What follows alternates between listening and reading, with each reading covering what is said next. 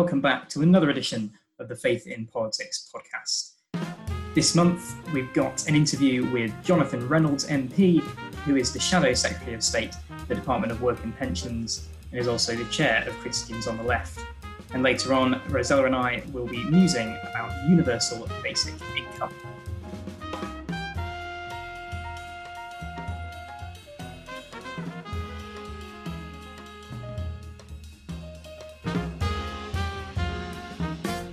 We have a great interview lined up with Jonathan Reynolds. It's taken us a bit of time to organise this with the current crisis, but we're super excited because in that time he's been appointed as the Shadow Secretary of State for Work and Pensions. So that gave us some really more exciting stuff to chat about with him.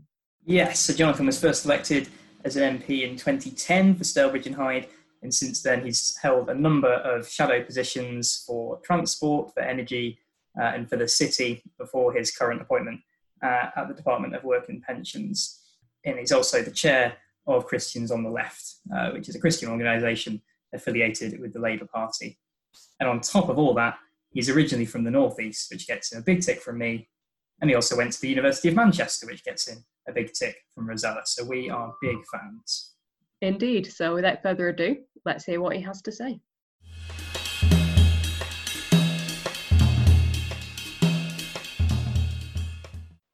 Thank you very much, Jonathan, for joining us today on the podcast. Um, you're the chair of Christians on the Left. What made you want to take on this role, and what is the role of such an organisation in public life? Yes, well, I mean, Christians on the Left is a great organisation. Uh, in terms of taking on being the chair, I did it really by surprise and with some trepidation. So, um, you know, I, I, was someone I'd always, would always have described myself as a, as a Christian, but to be honest, I only really started to go to church, to, to read the Bible, to, for it to be a, an actual, you know, a real part of my life rather than just something culturally that you, you, you associate yourself with after I'd been elected to Parliament. So I, a few things happened and my wife um, would go to church much more than me. I used to tend to cook Sunday lunch. Eventually we had so many children I had to go and help her at church with looking after them uh, on a Sunday morning. It just, it just became something I was paying attention to. I was getting a lot out of. I um, particularly, we, we had a new vicar come to our church at home in Mottram, uh, which is in my constituency, who became a real close friend. You know, and, and, a few things had happened. And I had been involved with Christians in Parliament, you know, not, not in an extensive way, but, but in some way. And so Stephen Timms, who was the long-term uh, chair of Christians on the Left, came to me one day and said, look, I'm, I'm thinking about, you know, my time and I'm thinking about giving this up. Would you consider doing it? And I, and I thought, well, I, it's a great organization. I know all about I know the people involved, but I'm nervous. I, am not someone who has sort of been out there as a Christian in public life. You know, I, I, I have some skepticism when I look at other political systems, particularly in America, as to how people maybe present faith as a kind of endorsement of their political credentials. I, I worry they're using it for their own benefit, which is not to me anything at all that it's about. But you know, when I looked at it, as you'll know, the, the Labour Party in particular uh, owes a huge amount to Christian socialism. The organisation, the structure of the Labour Party is, is still effectively mirrored on the Methodist Church with an annual conference and, and local branches. You know, it, it's a huge part of our history. And I think it's an important one. I mean, the Labour Party will always be a, a federation of different types of left-wing thought. But I think Christian socialism is a really big, important part of it. I think it's, it's, it's important to have an organisation in terms of how we're structured, which is both a voice for people of faith for Christians in the Labour Party, but also acts as something of a bridge to faith communities outside of it as well.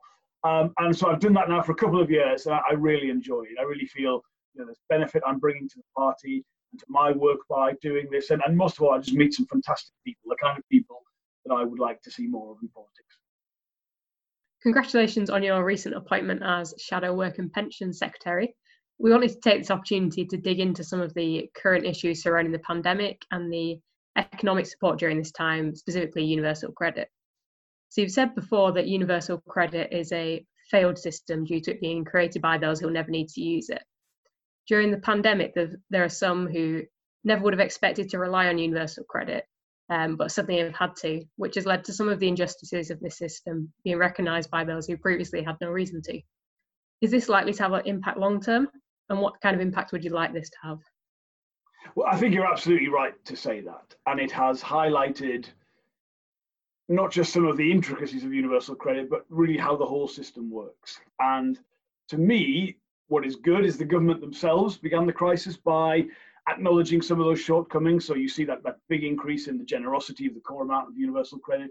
You've really seen all of the sanctions and conditionality suspended during the crisis. Job Centers are quite rightly focused on getting through those claims. But it is an opportunity. It's no more than that. I think people always look to, to big events, to crises, and say, you know, this is going to prove everything I want to do and I already believe is now validated. It doesn't work like that, but you do get a chance. So if we look at, you know, universal credit is, is two things in terms of the politics of it.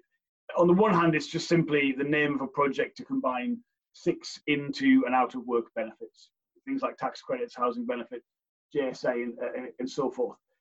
Now, the simplification mission, who would oppose that? I mean, the, the benefit system is complicated, even with a simplification, so it should be easy to understand and it should get help to most people. The reason universal credit has a bad reputation amongst a lot of people is it is seen very much in terms of being a punitive benefit. Um, you know, people who are, losing out on income if they're transferred to it in many cases.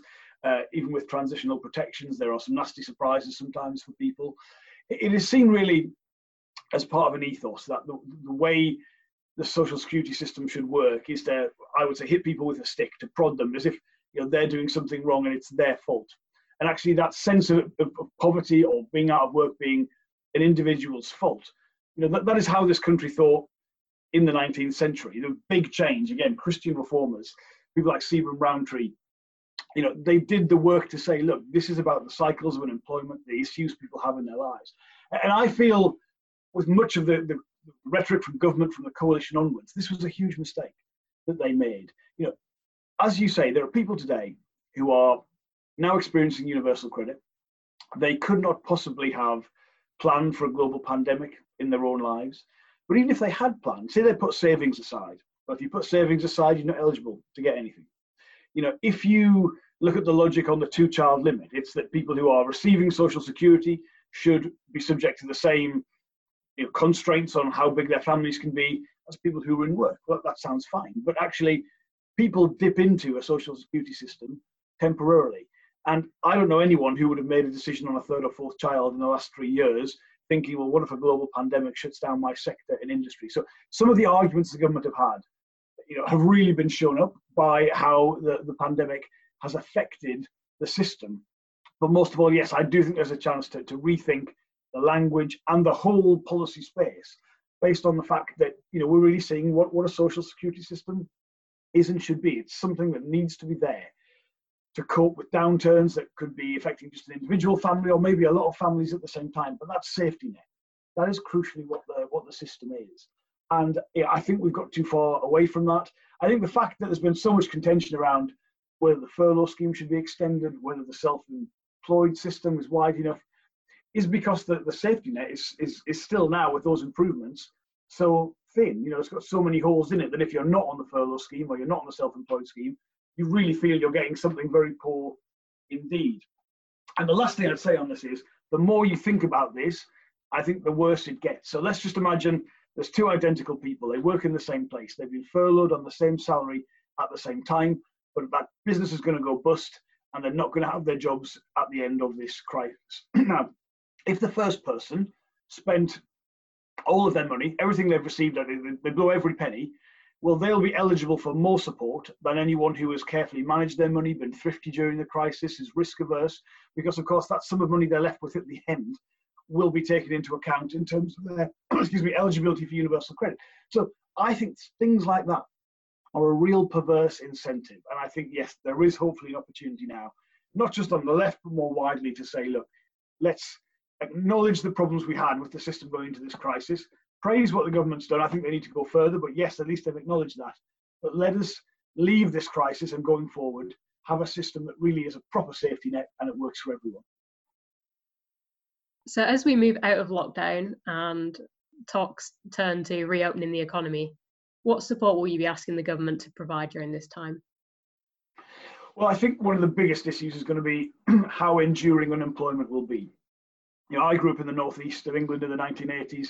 Unemployment was the issue. You know, big changes in how the, the mining industry declined and was closed, the, the shipyards. You know, unemployment to me was the biggest problem. And I think what we know from crises is that, especially when people are out of work or out of training when they're young, it has a huge scarring effect for a long time after that. What makes this crisis very different to ones we've had before, and let's just be clear, we're talking now already about highest unemployment for 25 years in this country. So the, the scale of the problem cannot be underestimated. But there are some sectors you would always kind of rely on to to bounce back quickly after a recession. So hospitality is a good example. You know, it's not like making cars or aeroplanes. You don't need the market to get back where it was. Usually that, that that's not the case after a COVID crisis because you know it's sectors like that that are particularly hard hit and can't just jump back to where they were. There are some sectors like the creative industries where you know how can we open theatres and, and cinemas on a socially distanced model? I mean the, the economics of that don't work. So you, you, you're going to have to have a, a much bigger role for government still in, in that crisis, and I think that will be very much around how can we uh, make sure that young people in particular guaranteed a, a, job or a training. Now we did that after the financial crisis. It was called the Future Jobs Fund, part of a wider package. But you know, we recognise the cost to all of us as a society is less by funding you know a type of work or placement or training for these young people than the cost, the long-term cost of leaving them out of work on support. So it's that sort of big intervention that we're going to need from the government um, I, am quite optimistic that the, the, the, battle between political parties will be about how best to support people, not whether we should or not. Uh, and that for me would be a good thing. But I'm determined that on the Labour side we'll have a big, ambitious offer to that because I, don't want to see this country repeat what I think are mistakes we made in the past where we've been left for many, many years by the impact of significant periods of mass unemployment. Thinking more long term post pandemic, what are your priorities going to be as Shadow DWP Secretary? The Joint Public Issues team, which we both work for, and churches generally have done a lot of work speaking out about the failures of universal credit and advocating for people with experience of poverty to be included in the policymaking uh, process through initiatives like poverty truth commissions, if you've heard of those. Is this something that you'd be committed to? Yes, so as you know, Department of Work and Pensions covers about a quarter of all the government spending. So when you're giving your priorities, you're always nervous that, you know, say you don't say something like pensions, that's, you know, two thirds of the money that is, is spent. And, you know, each bit of it is so important disability benefits, employment support, the health and safety at work.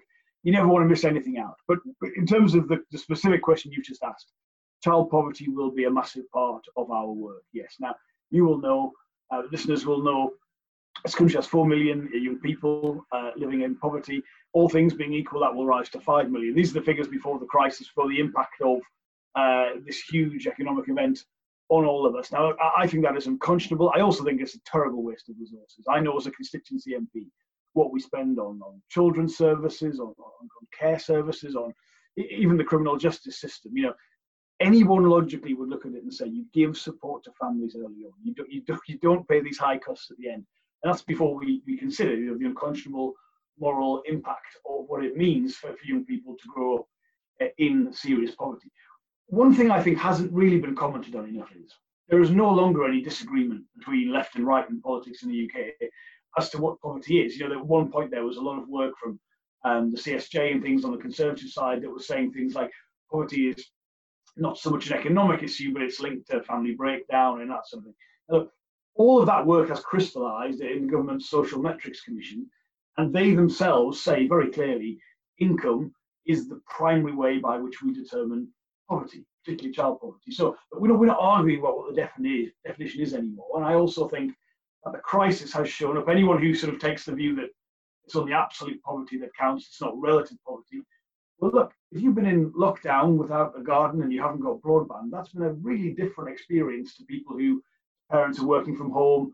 You know, they've got leisure leisure amenities. They, they're able to, you know, use the whole of their home, the garden, and everything to, to make it a little bit easier. I mean, we've all been in this together, but it hasn't been a common experience.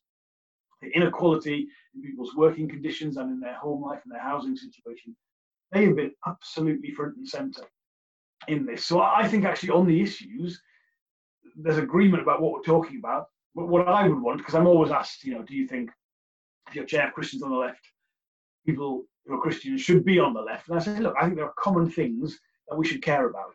child poverty and deprivation should be very much one it's something we, we, we agree on as a priority. There might be a right wing set of offers and solutions to that. There might be on our side a left wing set of solutions. We should be competing as to who's got the best answer to it. And I've got to say at the minute, I do not know what the government's view or policy is on child poverty. I don't know why we haven't got a strategy on child poverty. And I don't know really how they see this problem other than just telling us, well, they think families should be better off in work. Well, absolutely, yes. But of course, so many of those children growing up in poverty are growing up in households where their parents work. So again, that's the problem. Let's talk about that. And I'm hoping to build as big a coalition as possible from people whose starting point is I do not want to live in a country where there are five million young people growing up in poverty. I don't think that's a good thing. I don't think that's a good use of resources. I want politicians to be telling me how we will tackle this problem, whether on the right or the left, whether they agree on the solutions or not. That's what they should be telling us. And I think already talking to people, not Christians, of course, but wide range of faith communities, charities, civil society. Yes, there's a big group of people who share that view. Why should we, in a country as wealthy as this, be tolerating and not saying anything about this level of need? And if we can build that coalition and we have politicians competing as to who can best solve a problem like that, we'd be in a much better place. One of the potential solutions to some of the problems we see that have been uh, touted by many people is universal basic income, and this is something that you've expressed support for in the past. Uh, for people who don't know, this is where every citizen will receive a guaranteed unconditional income from the state uh, as a kind of replacement for a means tested benefit system. What appeals to you about this idea, and will you be pushing for it to become Labour Party policy? Yes, I mean, I am someone who's curious about ideas. I'm intellectually curious. I want to know how they can deliver change and, and do things. And I think more people in Parliament should have that level of curiosity.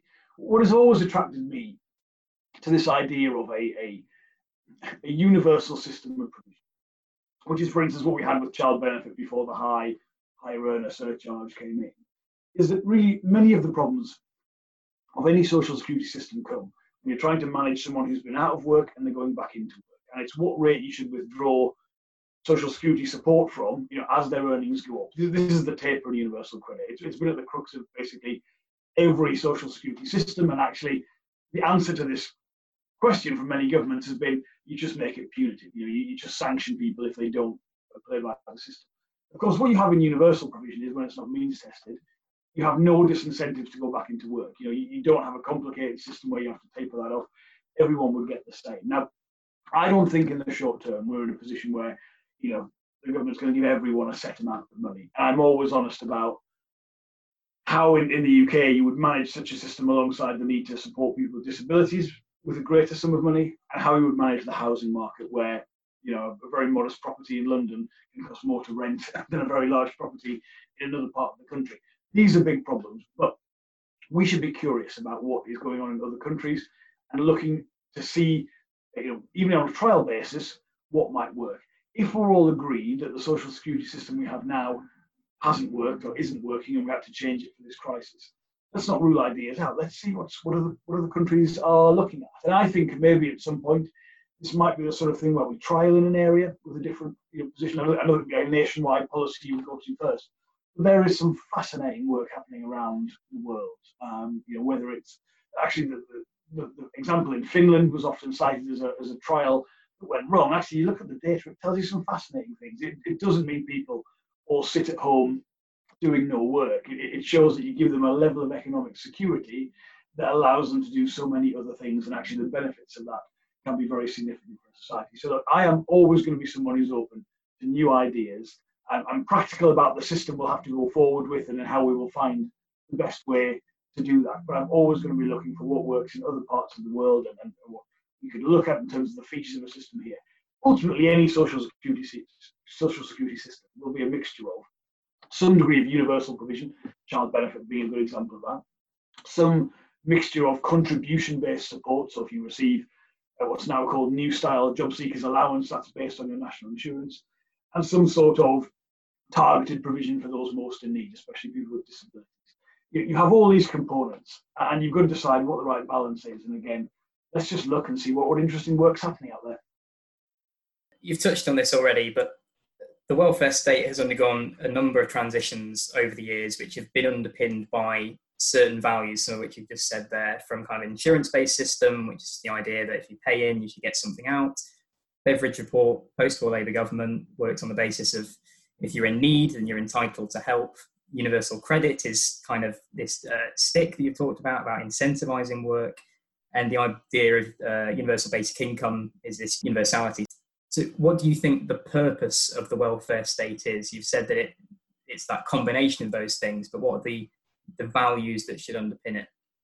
I think the values that should underpin any social security system are first of all something which is there for people when they need it, recognizing that that is not just about that individual, but as a society that is that is to all of our benefit. I mean, I look at country like America a, is a good example in terms of you know a, a modern, prosperous country without uh, effectively a real social security system. You know, and you just look at the social and economic segregation. You know, the, the tensions that underlie some of the scenes that we're seeing, the discrimination and, and you know access to denied access to services that, that, that ultimately you know, produce a society that no one wants to be a part of.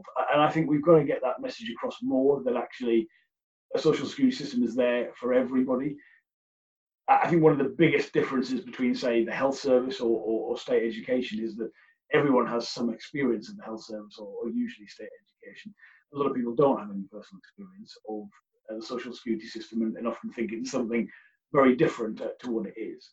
I also think we should recognise it's in all our interest to support families, especially young people, um, and the system should should cover that. And that, again, that is not just about what is the right circumstances for young people to grow up in. What is the right way to, to marshal resources in a society and, and investing in people at that point? I think is absolutely crucial. And I know these are big requests. I know this is not the, the political language that we've been using for almost 10 years now about how the system works. But I, I, again, whether it's the crisis or, or just a, a, wider change of view, the opportunity is there to do that. And I think I, have got to try and use that opportunity to, to push the, the principles and the case for that social security system, as well as any specific policies.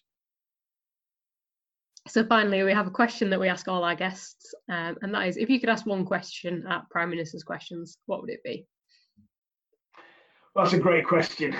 I mean, looking at it in terms of where we are right now, I, think one of the biggest questions that I have, it wouldn't be a flippant one, but it, it would be about I'm particularly interested in this country learning the lessons from what has happened in care homes during the COVID crisis. I think how we look after and respect and give people dignity in old age is, is a massive deal for, for British society. I think if you look at our existing social care system and compare it to our health system, it's a poor comparison. I think we're all recognizing the days of fudging this have got to come to an end, and we've got to you know, have a proper and serious approach to social care. We're all going to need social care, and this, this divide we have in the UK, where if you have a health need when you're old, you'll get it fully funded and looked after. But if you get, say, dementia, you know, the support which won't be anything like what it would be if it was, say, cancer. That is not the right way forward. And I am, I think we, you know, I don't think public inquiries and things are about blame and recriminations, but I think from any big crisis, you have to look at you know what what worked and what didn't. And I am I am worried by you know that early stage of the crisis where people were discharged from hospital with COVID to care homes and, and what that meant for older people. I think we simply must have an answer on really what happened and how we can do that better if it ever happens again in the future, as well as improving social care. So I would ask the Prime Minister right now a question based around care homes in the COVID crisis. Jonathan Reynolds, thank you very much for joining us. Thank you. Lovely to talk to you guys.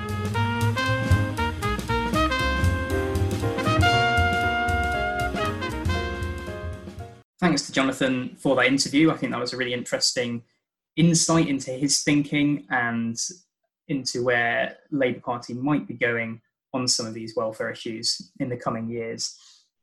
We mentioned in the interview that Jonathan had expressed some support for universal basic income in the past. So we thought that that would be an interesting topic to discuss in our monthly musing. Now, as we said, this is the idea of giving every citizen an unconditional income paid for by the state. And the basic idea is that it gives people who are currently reliant on the state for support more dignity and security because it takes away means testing. it incentivizes people into work because your benefits don't reduce once you start working again. It does away with the complexity of the current system and it promotes spending in the wider economy because it's not just helping people who are most in need, but giving everyone a bit of disposable income. Main arguments against it are that it's expensive, hell of a lot more expensive than our current system, that in practice it might not even fulfill the objectives it seeks to achieve, and this idea of why would you give money to high earners who don't need the extra money rather than focusing those resources on those who need it most. There's not been a whole lot of discussion in church circles about UBI, but in recent months, especially with the onset of COVID, a few people have expressed more support for it. The, the Bishop of Durham said in the House of Lords uh, last month that he hoped the government would explore it, and perhaps more significantly, the Pope uh, no less, said that he thought the time was right to consider it. So we thought we'd explore some of the theological and moral issues surrounding universal basic income, or UBI, as it's often known.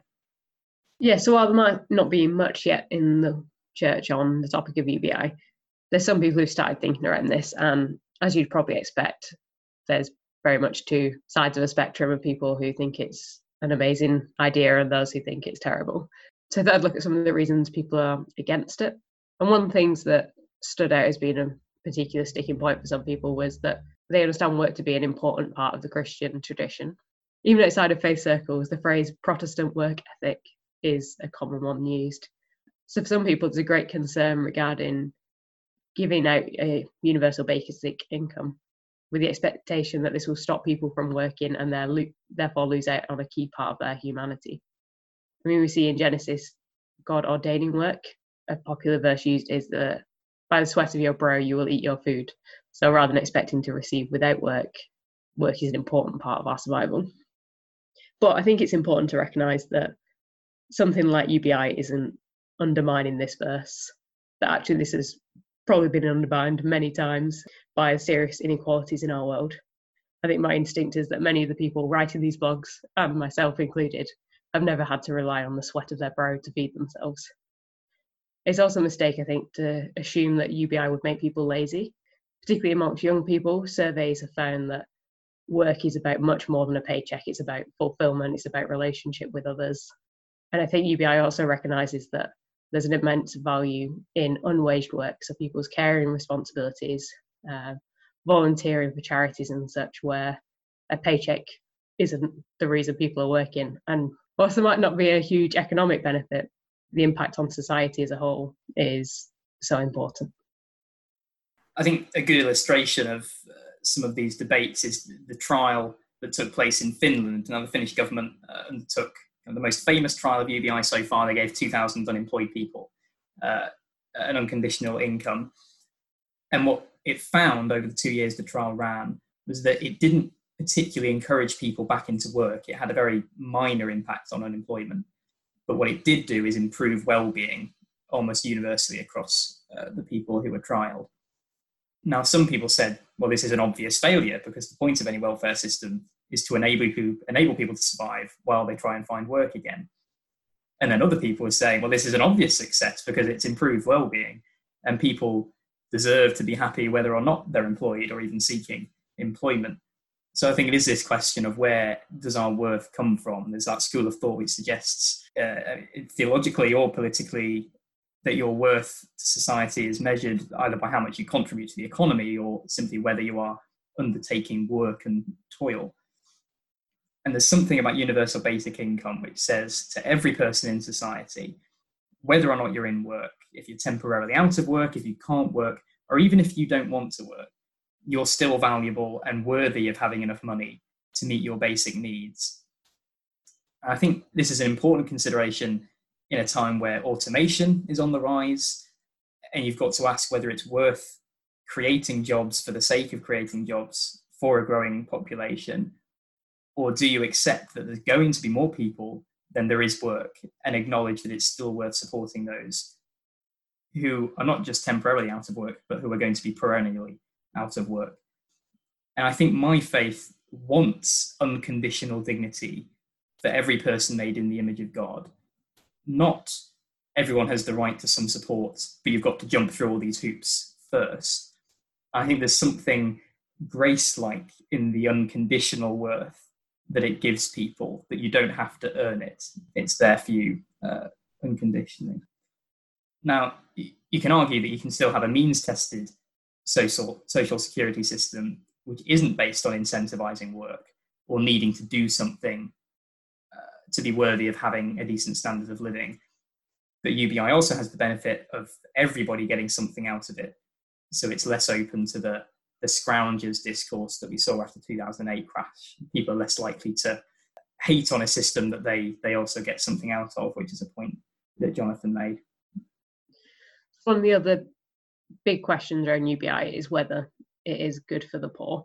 Um, and I think my instincts hearing about UBI was why on earth would you give a universal basic income to someone on say eighty thousand pound a year and the same amount to someone without an income. It just seems it's a very different approach at least. Um, but I think for me at least this was cleared up when I found out that actually those on a higher income would be taxed to return this kind of UBI. But I think there is an important point around people's needs are different. Say someone with disabilities or people in different regions of the countries where there is higher living costs um, their needs are different, and there's a question of whether a universal basic income would meet everyone's needs um, accordingly. I think my instinct also would question whether the people who greatest benefit to say something like UBI might be, say, young professionals who are not on a huge salary yet. But so UBI would benefit them to maybe take an extra day off a week to pursue training opportunities, whereas others might not be able to benefit from those opportunities that a UBI just covers their basic needs and this kind of individualism that um, UBI aspires to, that every individual gets the same amount. The reality is, if your fa- family are in need, you're more likely to be giving your salary to them, or rather than spending it on your own advancement of career. And I'm wondering whether that would further polarize inequality in the future. Absolutely, and and there's lots of different proposed forms of UBI, some of which would have a means tested benefit on top of the universal provision. But some people would make the argument that once you introduce means testing into a universal system, you negate the benefits you get from the fact it's universal in terms of the dignity and security. Another angle on this would be kind of church tradition elements. I was talking with Paul Morrison, um, our colleague who was on the podcast a couple of months ago, about UBI, and he made the point that historically the church has always focused on need in its social outreach and its advocacy. It's always how do we target support for those who need it most. And some people would say that's an argument against UBI because of what the church has traditionally done. But the flip side is that the church doesn't have the capability of universal provision. The church has a lot of volunteers and a limited amount of money, so it absolutely makes sense to, to target that to those most in need. Whereas the state has the capability of universal provision, which may then also help those most in need. I think for me, one of the, the key questions is is it a case of whatever helps the poorest the most is the best system from a Christian point of view? I think that's the assumption I've always worked from from my faith that it's always about the most vulnerable. How do we help them? And UBI might be that system that helps the poor the most.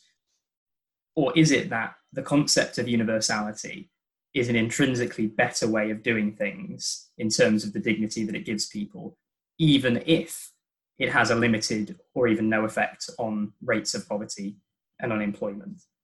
It's possible that there are systems which would help the poorest more, systems that reduce poverty more, that cost less than UBI, but they would require means testing.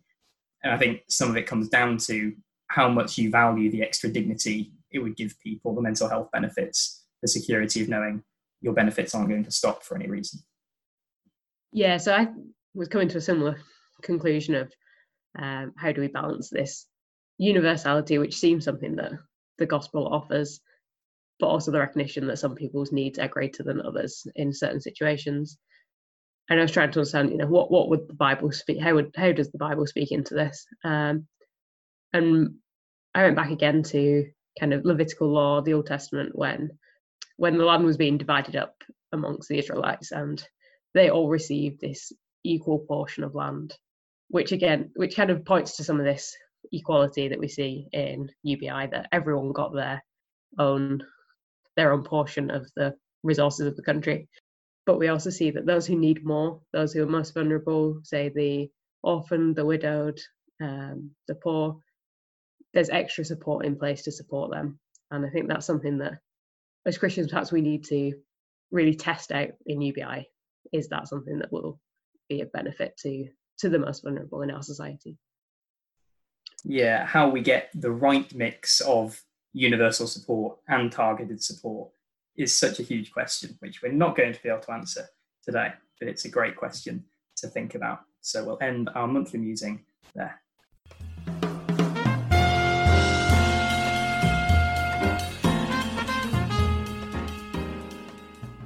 So if like us, you're interested in trying to understand more about universal credit and the welfare system in the UK, there's a great report on the JPIT website, um, which is called Universal Credit Increasing Poverty by Design. So I highly recommend going checking that out.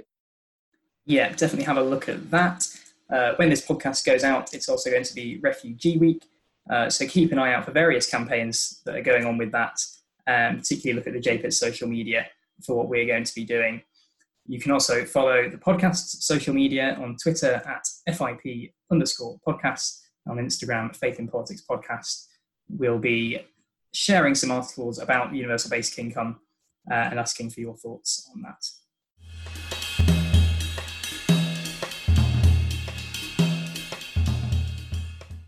Thank you for joining us on Faith in Politics, a podcast brought to you by the Joint Public Issues team of the Baptist Union of Great Britain, Church of Scotland, and the Methodist and United Reformed Churches. To round us off, we have a prayer from Molly Pugmire, our newest member at the Joint Public Issues team. Loving God, we pray for those who are in the midst of this crisis and are having to rely on universal credit, perhaps for the first time. We pray for safety security, and perseverance. For those in government responsible for the welfare system, we pray for wisdom, compassion, and listening. We pray that as we emerge from this crisis, we can build a social security system which values the dignity of every person and meets the needs of all who need it. Amen.